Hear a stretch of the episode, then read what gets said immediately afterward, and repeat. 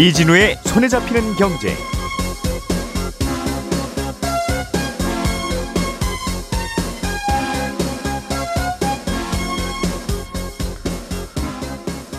안녕하십니까 이진우입니다. 우리나라는 요양병원의 간병비가 건강보험 적용이 안 되다 보니까 한 달에 최대 수백만 원씩 나갈 정도로 이게 부담이 만만치 않습니다. 정부가 그래서 간병비 부담 해소 대책을 발표했는데 언제부터 이 제도가 시행되는 거고 재원은 충분한지 자세히 알아보겠습니다. 일상생활 배상 책임보험이라는 보험 상품이 있습니다. 일상생활 중에 뜻하지 않게 다른 사람의 재산에 신체에 피해를 입힌 경우에 활용할 수 있는 보험인데 이것도 주의해야 될 사항이 또 따로 있는 모양입니다. 이 내용 들여다보겠고요. 전 세계 350개 도시에서 전기 스쿠터 공유 사업을 벌이는 미국의 버드가 파산 신청을 했습니다. 또 이 사건이 의미하는 바가 무엇인지도 함께 살펴보겠습니다. 12월 22일 금요일 손에 잡히는 경제 광고 듣고 시작합니다. 우리가 알던 사실 그 너머를 날카롭게 들여다봅니다. 평일 아침 7시 5분 김종배의 시선 집중.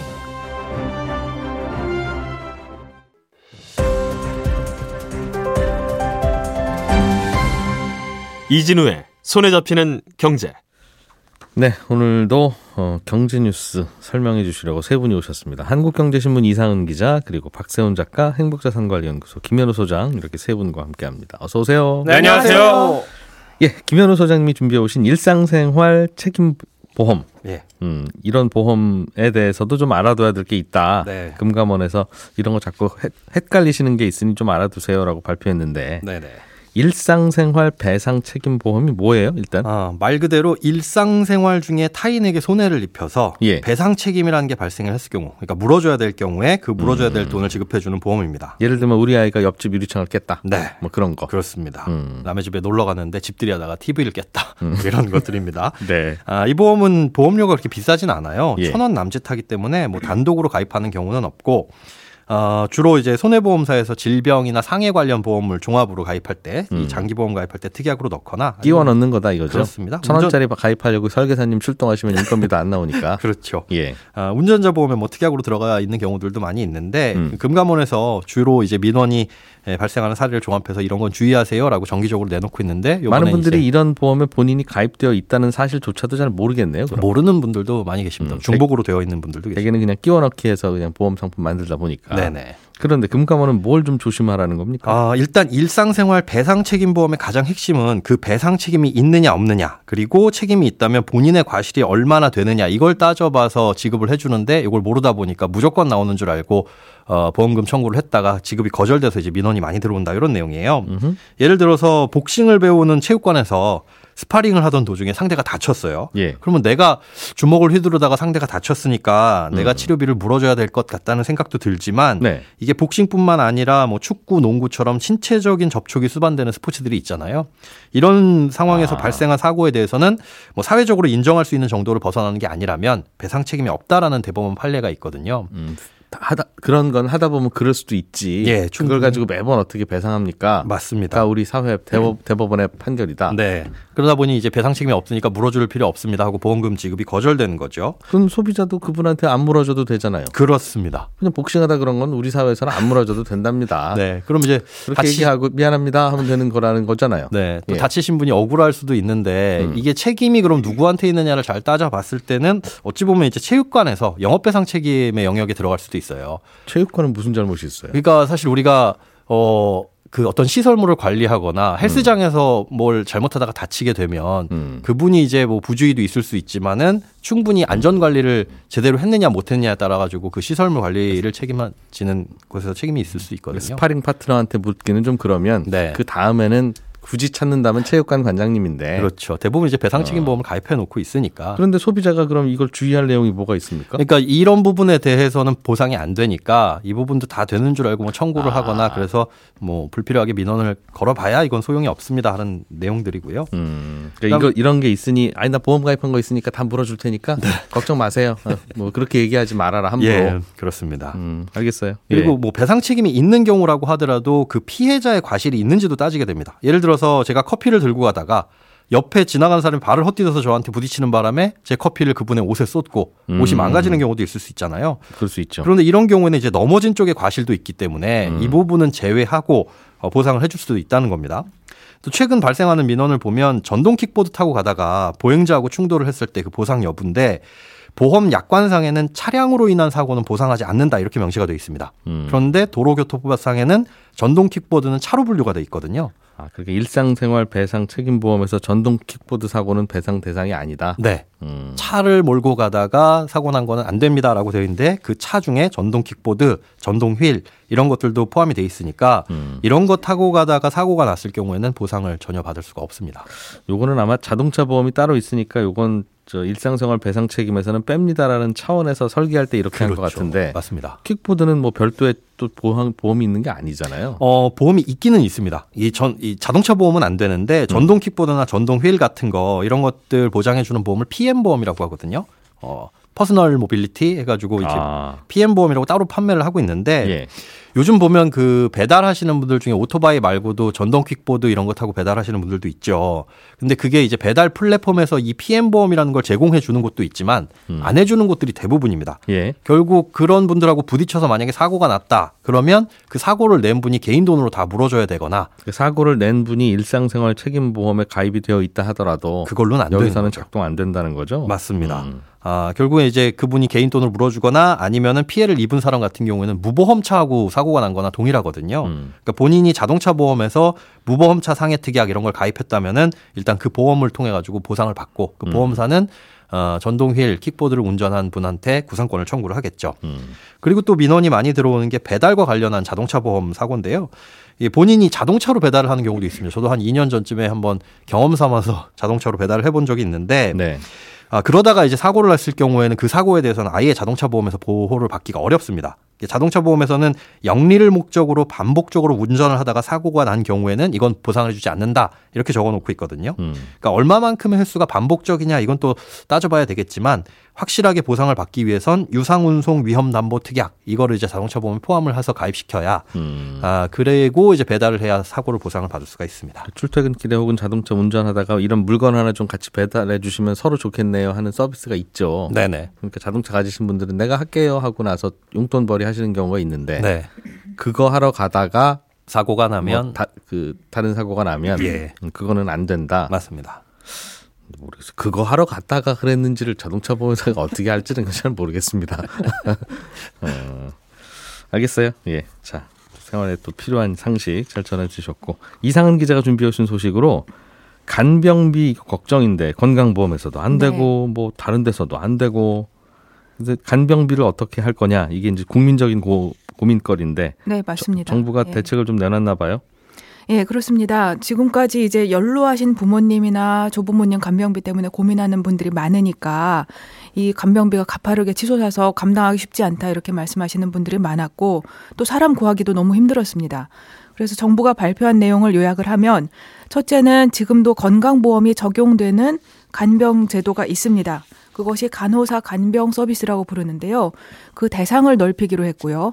두 번째는 지금까지 건강보험이 적용되지 않았던 요양보험, 아, 요양병원에서의 간병에도 건강보험 적용을 추진하기로 한 겁니다. 음, 하나하나 좀 들어볼까요? 네. 예. 간호사 간병 서비스는 정식 명칭은 간호하고 간병을 통합해서 하는 통합 서비스입니다. 간호 간병 서비스 이렇게 부를 수 있는데 예. 그게 뭐냐면 환자들이 간병인을 하나하나씩 따로 두지 않고 음. 하나의 병실에서 한 명의 간호사나 이제 간호사, 간호조무사 이런 분들이 여러 명의 환자를 동시에 보는 거예요. 음. 이렇게 하면 각자 두는 것보다 훨씬 비용이 덜 들겠죠. 음. 그리고 이 서비스는 지금도 건강보험이 적용되기 때문에 예. 하루에 약 2만 원 정도만 나- 추가 비용을 내면 간병인 따로 두는 것을 안 해도 됩니다. 그러면 간병인 따로 두면 하루에 아마 10만 원도 들고 이러지 않겠어요? 예. 그거보다 훨씬 저렴하죠. 근데 문제는 이게 수요에 비해서 공급이 좀 부족했습니다. 누구나 음. 이런 서비스를 받을 수는 없었고 이런 거 해주는 병원, 해주는 병실이 따로 있다는 거죠. 그렇죠. 네. 음. 그래서 지금은 연간 230만 명 정도가 이 서비스를 받고 있습니다. 예. 또 상대적으로 좀 케어하기 쉬운 경증 환자들이 잠깐 이용할 수 있는 서비스가 되어 있는데 음. 정부가 이 서비스 받는 환자 수를 400만 명까지 늘리겠다.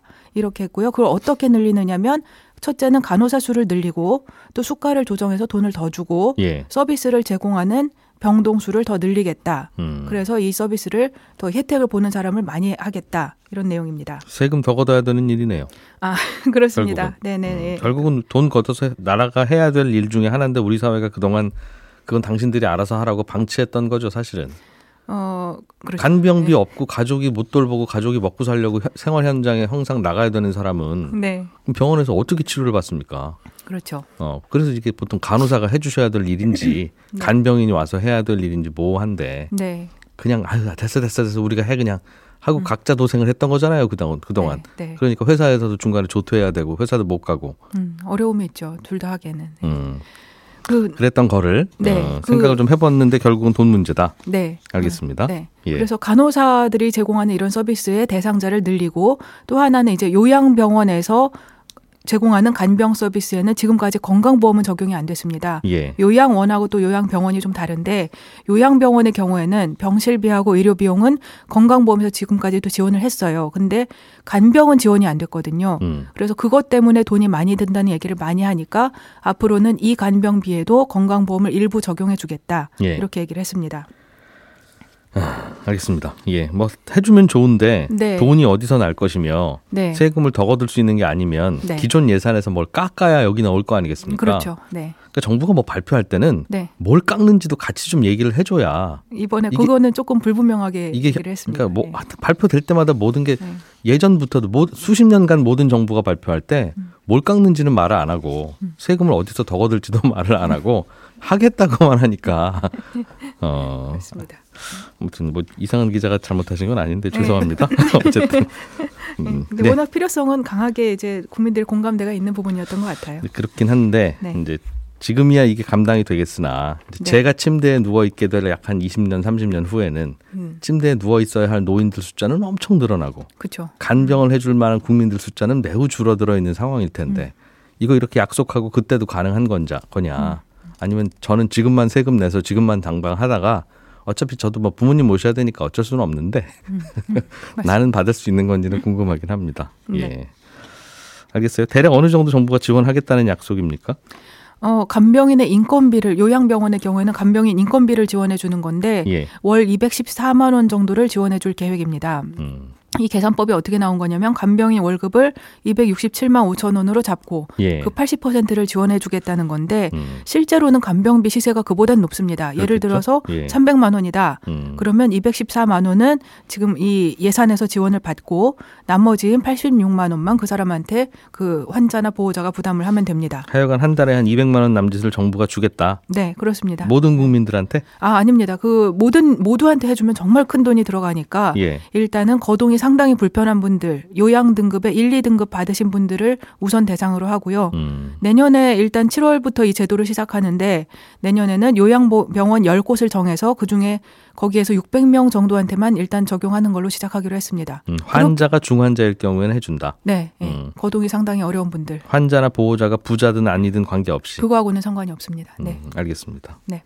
슬슬 이렇게도 바뀌네요. 예전 같으면 이것도 환자가 환자나 보호자가 뭐 수- 평균 소득이 얼마 이하여야 되고 또 아, 그렇죠. 한참, 한참 예. 또 따져야 되는 문제가 있었을 텐데. 네. 알겠습니다. 간병 인력 구하는 것 자체가 문제겠네요, 사실은. 네, 그렇습니다. 그래서 외국인을 더 그 공급을 늘려야 되는 거 아니냐 이런 주장이 사실 꾸준하게 나오고 있습니다. 예. 알겠습니다. 다음 주제로 좀 넘어가, 넘어가 보죠. 어, 미국의 전동 킥보드 공유 서비스 회사가 파산했다는데 예, Bird라는 회사입니다. 이게 중요해요? 우리한테? 상징 같은 소식이거든요. 어. 왜냐하면 이 Bird라는 회사가요, 2017년에 창업을 했는데 예. 전동 킥보드 대여업계 큰형님 같은 회사예요. 이 회사가 만들어지고 나서 그 뒤를 이어서 이제 아. 전동 킥보드 대여 사업하는 다양한 업체들이 등장을 했거든요. 우리나라도 많죠. 그렇습니다. 업체들이. 또 생각해 보면 지금은 약간 인기가 좀 시들해진 측면이 있는데 몇 년 전만 해도 전동 킥보드 공유 사업이 굉장히 잘 됐거든요. 예. 전기차랑 마찬가지로 전기로 가는 이동 수단이다 라는 이유로 친환경 모빌리티 이렇게 꼽히기도 했고 예. 이동하고 보관이 잘 되니까 이제 미래의 이동 수단이다 하면서 각종 찬사가 붙었잖아요. 그래서 이 회사 같은 경우에는 서비스 시작하고 얼마 안 돼서 전 세계 350개 도시에서 사업을 시작을 했고요. 예. 유명 벤처 캐피털한테 투자도 많이 받아서 창업하고 2년 만에 기업 가치가 대략 한 3조 원 정도로 평가를 받기도 했던 회사예요. 그런데 계속 적자였나 봐요. 망한 그렇습니다. 거 보니까. 근데 예. 이런 회사가 망했다라고 하니까 망할 것 같다고 하니까 음. 전동 킥보드 시장의 미래가 지금보다 더 어두워지는 거 아니냐라는 상징적인 뉴스로 보도가 되는 거죠. 음. 우리나라에도 몇 개 회사들이 있는데 어떤 예. 회사는 계속 이제 손님들 많이 어, 모셔야 되니까 계속 적자기도 하고. 그렇죠. 근데 어떤 회사들은 또 돈을 꽤 벌더군요. 예, 버는지 안 버는지 정확하게는 뭐 모르겠습니다만. 회사들이 좀 있던데 네. 요금을 보면 의외로 좀 비싸기는 하고 그렇습니다. 그러나 급할 때는 뭐 다른 대안도 없고 예, 택시보다는 싸니까. 그렇죠. 음. 그러나 다양한 다른 회사들도 비슷한 상황일 것 같다. 상징적인 예. 의미다. 네. 알겠습니다. 또 간단하게 전해주실 소식이 혹시 또 있습니까? 어, 우리나라 같은 경우는 상장 주식에 투자해서 차익을 얻으면 그 차익에 대해서 양도소득세를 안 내잖아요. 주식 투자는 세금을 안 내죠. 그렇죠. 근데 연말에 특정 종목을 10억 원어치 이상 보유하고 있으면 그 이듬해 해당 종목을 팔아서 얻은 매매 차익에 대해서는 양도소득세를 부과를, 하고 있는데 예. 정부가 내년부터는 10억 원어치가 아니라 50억 원어치 이상 들고 있는 경우만 양도세를 부과하기로 음. 결정을 했습니다. 그 기준을 높였다 이 말이군요. 50억 원으로 높였죠. 근데 이게 지난 12일만 하더라도요.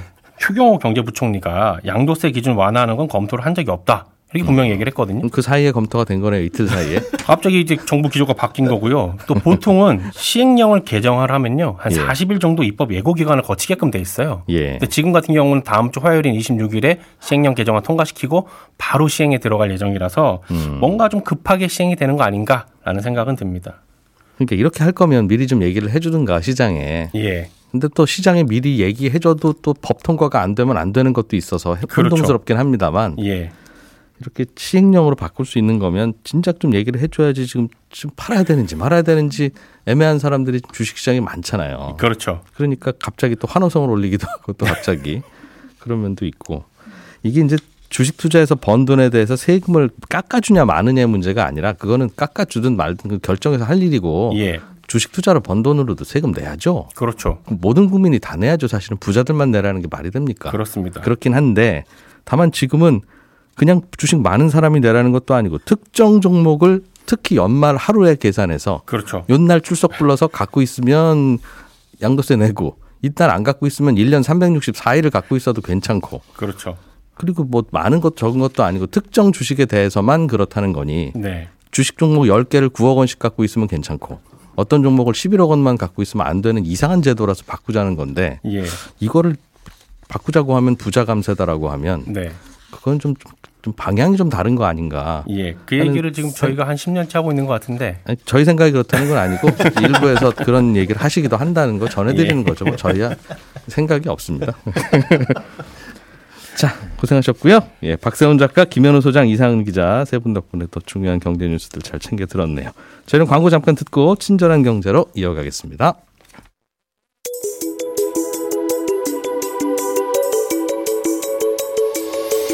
경제를 생각하는 사람들의 즐거운 습관 이진우의 손에 잡히는 경제를 듣고 계십니다.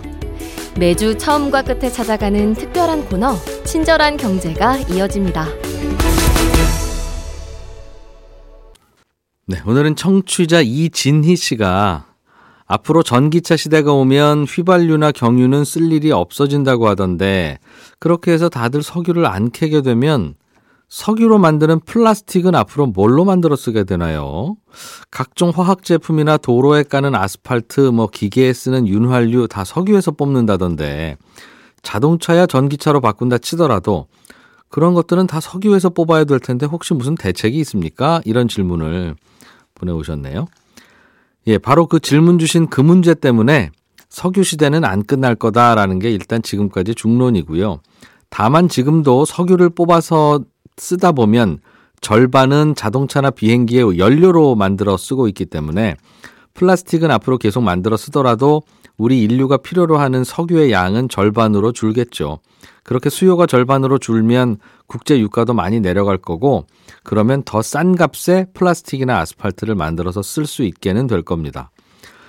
그런데 사실 그게 고민거리죠. 기껏 석유 사용 줄여보겠다고 전기차까지 만들어 타고 다니는데 플라스틱이나 화학 제품은 가격이 싸지면 이제 더 만들어 쓸 수도 있고 그러면 석유 사용량은 별로 또 안 줄어들 수도 있어서 그런 문제도 걱정이 좀 되고 석유를 원료로 화학 제품을 만들고 있는 우리나라 업체들은 그렇게 되면 좀 좋아질 수는 있습니다. 왜냐하면 요즘 우리나라 화학 기업들 고민은 산유국들이 화학 제품을 만들 때는 석유를 원료로 안 쓰고 그 동네에서 석유 캘 때 같이 부산물로 나오는 메탄가스 같은 걸 안 버리고 그걸 가져다가 화학 제품을 만들거든요. 그러니까 원가 경쟁력이 엄청나게 좋은데 우리는 비싼 석유를 사다가 만들어야 되니까 이제 고민이 커졌었는데요.